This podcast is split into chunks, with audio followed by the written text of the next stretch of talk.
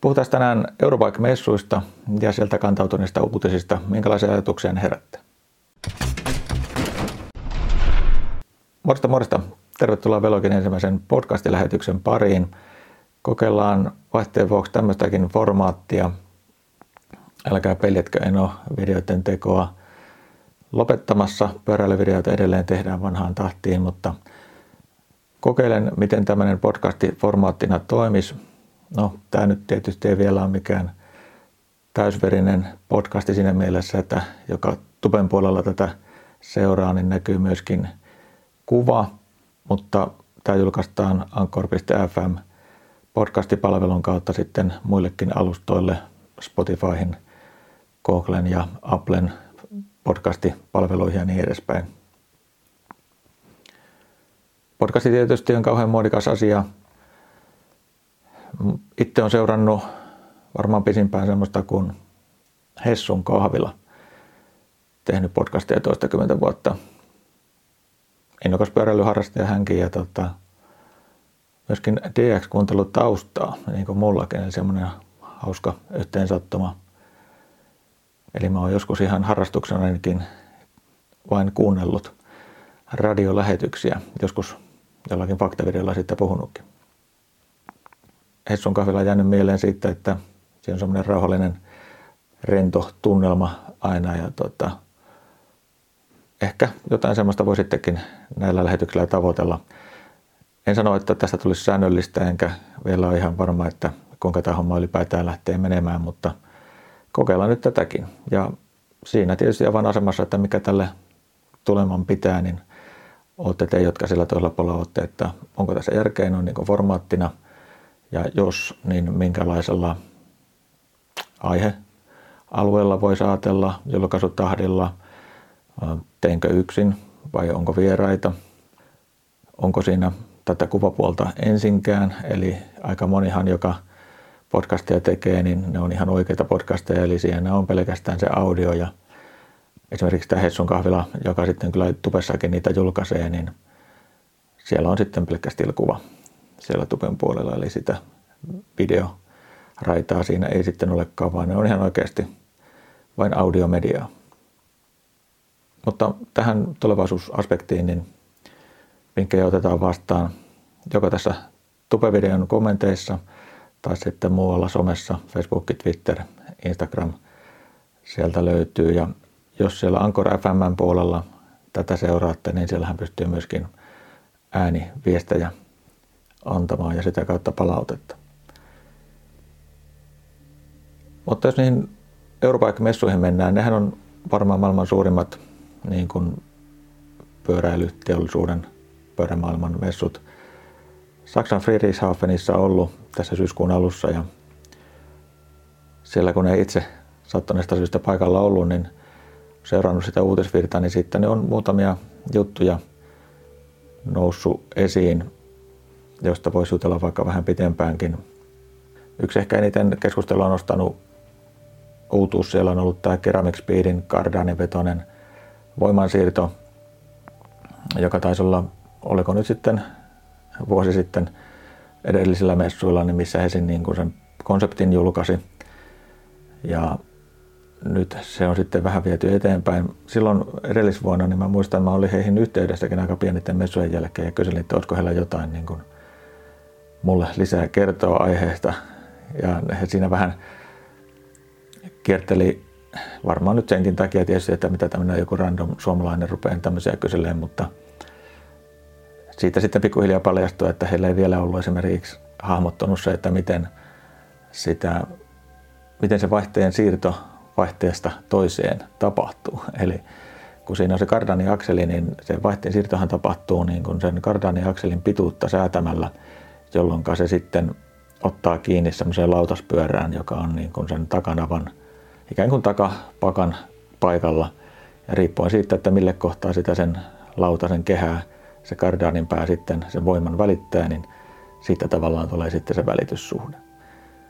Ja kävi ilmi tosiaan silloin vuosi sitten, että he ei ole vielä keksinyt, että miten se tapahtuu se kardaanin pituussäytö, eli se varsinainen vaihteen vaihtaminen. Ja nyt heillä on siihen sitten ratkaisu olemassa, eli sen verran on homma vuodessa kehittynyt ja Se on itse asiassa ihan piksun näköinen systeemi. Se on vähän tämmöinen, niin kuin autoissa on näitä kaksoiskytkin systeemeitä, että siinä kardaanissa on niin kuin kaksi puoliskoa, että silloin kun toinen vielä välittää voimaa, niin toinen jo siirtyy sitten sille edelliselle tai seuraavalle rattaalle tai välityssuhteelle tässä tapauksessa. Se voi olla semmoinen ihan toimivakin juttu, ainoa mikä siinä ehkä askarruttaa on, että miten se kestää sitten niin kuin kenttäolosuhteita, likaa, jakkaa, kuraa ja niin edespäin. Siitä on näkynyt jossain kuvissa semmoinen koteloitukin versio, että kuka ties, ehkä siitä tulee sitten sellainen, että se kaupalliseen käyttöön menee. Siitä, että miten se toimii, siitä on CeramicSpeedillä itselläkin tupessa semmoinen, taitaa olla animaatio, jossa näkyy se, kuinka tämä vaihtaminen tapahtuu. Mä voin pistää sen linkin tuohon tänne tupe-version kuvaustekstiin. Siinä videossa se on tosi sliipatun näköinen se tekniikka, mutta se varmaan on tosiaan 3D-malli, että sitten se, mikä siellä messuilla on näkynyt esillä, niin se on kyllä paljon niin kuin ronskimpaa tekniikkaa ja isompi semmoinen rosterimöhkäle se vahteen siirtomoduli siinä, mutta ehkä se on vielä kehitysvaiheessa sitten sekin, tai onkin. Mutta se, että mikä sitä tekee ehkä semmoisen niin kuin potentiaalisen jutun, niin on se, että Specialized ja toi Canyon molemmat on niin kuin sanonut, että heidän pyörissään tätä tullaan kokeilemaan. Että kyllä he sillä lailla on saanut siihen niin kuin ihan varteen otettavan, tämmöisen vakavasti otettavan taustatuen siihen hommansa. Hehän mainostaa sitä, että tämä on niin kuin sekä tehokkuudeltaan että painoltaan parempi kuin tämmöinen perinteinen ratasvaihdesysteemi. Että jää nähtäväksi sitten, että kuinka se lyö lävittä. Sinänsähän kardanenveto pyörässä ja mikään uusi asia, kyllähän niitä on ollut vuosikymmeniä, mutta ei ne koskaan lyönyt lävittä, että juuri tämä vaihteen siirto on ollut vähän niin kuin se probleema. Toinen, mikä sillä on paljon herättänyt mielenkiintoa, on ollut tämä Wahoon Kickr Bike, eli tämmöinen sisätreenipyörä, joka siis ei ole enää mikään treeneri, mihinkä laitetaan pyörä kokonaisena tai edes suoralla vedolla ilman takakiekkoa, vaan kokonainen pyörä, että siinä on kaikki sitten, että sä et tarvitse erillistä pyörää. Vähän samalla kuin Tacx julkaisi aikanaan, ei sitten kauan kuin se Tacx Neo Smart Bike vai mikä se on nimeltään, niin julkaistiin. Hyvin pitkälti sama idea, ja onhan tietysti Wattbikekin samansuuntainen juttu. No Wahoolla tietysti on ollut perinteisesti tämä niin kuin kytkös näihin Zwiftiin ja tämmöisiin softiin pidemmällä kuin muilla, ja tässäkin nyt sitten on semmoinen ominaisuus tässä pyörässä, että siinä niin kuin ylämäet ja alamäet simuloidaan paremmin, eli se kallistelee se pyörä sitten sen mukaan, että ollaanko ylämäessä vai alamäessä. Ja tosi hienolta se näytti. DC Rainmaker on tehnyt siitä koeajovideon jo. Voin pistää senkin linkin tuohon tubeversion kuvaukseen. Ainoa mikä siinä niin kun pisti silmään, että se oli kauhean niin kun kömpelön näköinen. Että ehkä se oli vielä vähän semmoinen proto, koska jotenkin näytti niin kun siinä oli vaan lyöty rautaputkeen 90 asteen kulmalla toisiinsa. Että se oli yllättävän niin kun ronskin näköinen tuommoisen firman uutuustuotteeksi. Mutta kyllä se ainakin DC Rainmakerin testissä niin vaikutti ihan pätevältä systeemiltä ja nätisti konfiguroitavissa kännykkäappilla koko systeemi. Muun muassa siis se, että onko se niin kuin SRAMin käyttöliittymällä vai Shimano voi kampanjolon, niin se on ihan ohjelmistollisesti tehtävissä. Samoin kuin se, että onko sulla nyt monta eturatasta tai minkä piikkiset takarattaat, niin ne kaikki vain on parametreja sille softalle, joka sitten tekee sen tuntuman. Eli siinä mielessä tosi hieno systeemi kyllä. Mikä sitä rajoittaa on tietysti, että hintaa on mikä $3,500, kun sillä ne oli hintaa, että onko se sen väärti, niin se sitten on jokaisen puntaroitavissa, että ei nyt ihan ehkä ihan heti itsellä semmoista rahaa moiseen irtoisi, mutta hieno laitehan se on. Eihän sitten mihinkään pääse, että joka niin kuin haluaa harjoitella sisäoloissa. Tietysti tämä tämmöinen Zwifti maailmaa, virtuaalipyöräilymaailmaa kokonaan, niin se on varmaan aika iso juttu tulossa isolla painolla, niin semmoisinhan toi on kyllä hieno, että se lisää sitä realismin tuntua.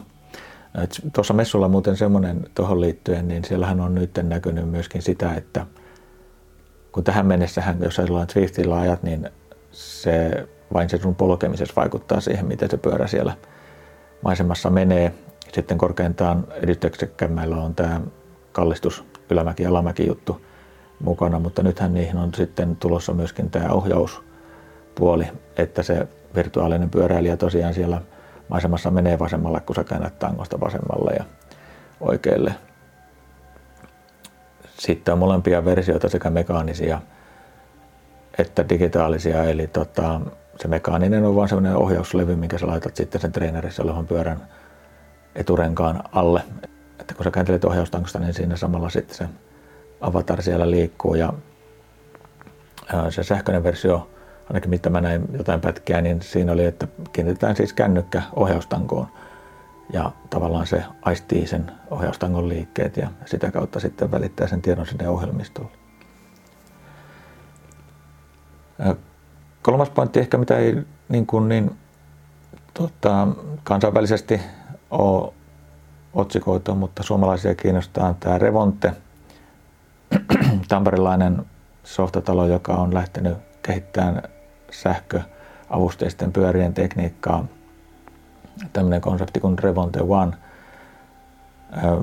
Eli siinä on semmoinen idea, että siinä on siis automaattivaihteisto, että sä säädät vaan kadenssin, millä sä haluat ajaa, ja pyörä itse sitten vaihtaa välityksiä sen mukaan, että mikä nyt on sillä, onko nopeus mikä ja alamäki, ylämäki, pysähdykset ja niin edespäin. Eli se tekee kaikki vaihteensiirrot itse. Sinänsähän automaattivaihteisto ei ole mikään ihan uusinta uutta. Keskusteltiin tästä semmoisella videolla, missä puhuttiin tuosta sähkötoimisesta vaihteensiirrosta. Vai oliko sitten siihen liittyvä tämmöinen kysymys-vastausvideo, missä joku kyseli tuosta automaattivaihteistosta, niin ketjuvaihteeseen se on vähän hankala toteuttaa, mutta esimerkiksi napavaihteisissa, Shimano Nexus Di2, niin sellainenhan on jo olemassa. Se, mikä tästä Revonteesta tekee erilaisen, on se, että se kaikki tehdään ohjelmistopohjaisesti, ja se moottorivaihteisto planeettapyörästö härveli on kaikki samaa, että se voimasiirto siitä eteenpäin, siinä on vaan sitten hihnaveto yksi yhteen välityssuhteella sinne takapyörään. Ja tämä toteutus mahdollistaa sen, että se voidaan siis istuttaa mihin tahansa pyörään se sama sydän, joka tietysti taas valmistajia kiehtoo siinä mielessä, että silloinhan, jos ajatellaan vaikka jotain Boschia, onko siellä 4 vai 5, taitaa olla 5 erilaista sähköavusteista moottoriversiota eri käyttötarkoituksiin. Mutta tässä on ideana se, että se on yksi ja sama joka käyttötarkoitukseen, se vaan sitten ohjelmistollisesti tavallaan parametroidaan siihen nimenomaiseen käyttöön. Se on varmaan valmistusteknologiaa ajatellen niin aikamoinen etulyöntiasema. No sitten kaikki reittidata, ohjelmistopäivitykset, kaikki menee pilvipalvelun kautta tähän härveliin, ja siitä tulee semmoinen etulyöntiasema, että jos se pyörä esimerkiksi lähtee luvattomille teille, niin se pystytään etänä lamauttamaan sen vaihteiston toiminta. Eli jos tämmöisen joku varastaa, niin siitä ei ole iloa, koska se lakkaa toimimasta. Että siinä mun mielestä aika iso pointti tämäkin, joka tietääkö se varas sitä varastaessaan, ei välttämättä, mutta kyllä sitä tietysti, jos tämä tekniikka lisääntyy, niin voi olla ihan merkittäväkin pointti, koska nuo sähköavusteiset tuntuu olevan vähintäänkin yhtä kiinnostavia varkauden kohteita kuin muukin pyörät. Esimerkiksi tämmöisen kaupunkipyöräsysteemin tämä Revonten konsepti istuu ihan jo sellaisenaan, koska siinä on kaikki jo ohjelmistot valmiina, paikannukset ja juuri käyttöönotot ja käytöstä poisotot etänä ja niin edespäin.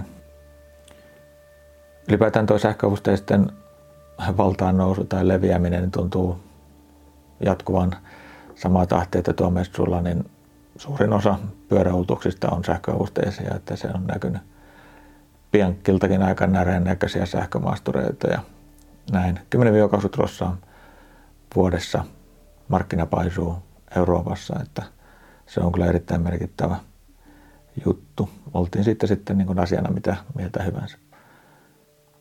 Noi oli ehkä ne pääjutut, mitä on jäänyt noista uutisista mieleen. No yksi on näkynyt kuvia Fizikin tämmöisestä 3D-printatusta satulasta. Ideana siis se, että sen nykymallin mukainen satulapehmuste korvataankin tämmöisellä 3D-verkolla, joka siis mukautuu ja nehän pystytään nykyään tekemään sellaisilta matskuista, että se myöskin palautuu aina samaan. Ja se ei taida olla edes ensimmäinen, että Spessulla taisi tulla samanlainen tässä joku viikko aikaisemmin, eli hyvin samassa tahdissa. Mä en sitten tiedä, että onko se tarkoitus jäädä sen näköiseksi verkoksi vai onko se nyt vaan sen takia, että tämä tekniikka siinä näkyisi. Sinänsä, että jos se on semmoinen huokonen hässäkkä, niin voisi ajatella, että se ei välttämättä niin kuin käytössä ole kauhean kätevä, jos se kaikki roskat ja romut ja kurat imee, mutta se saattaa olla nyt ihan vaan meikäläisen väärinkäsitys siitä, että se on haluttu näyttää sen näköisenä, jotta se tekniikka siellä alla näkyisi. Että ehkä siihen varmaan tulee jokin nykysatulan mukainen pinta sitten. Tämmöisiä poimintoja mulla oli Eurobiken uutisvirrasta. Mitä otitte mieltä? Onko CeramicSpeedillä tai Revonte Onella tulevaisuutta tai meinaatko ostaa Kickr Biken? Näitä voit kommentoida YouTuben kommenttikentässä ja tosiaan muualla somessa ja vaikka sieltä Anchor.fm:n viestimekanismien kautta. Ja mielelläni jotain palautetta vastaan myöskin tietysti siitä, että onko tämä tämmöinen formaatti ylipäätään järkevä ja mielekäs. Kiitos kun kuuntelit. Tavataan taas ensi jaksossa. Morjes morjes.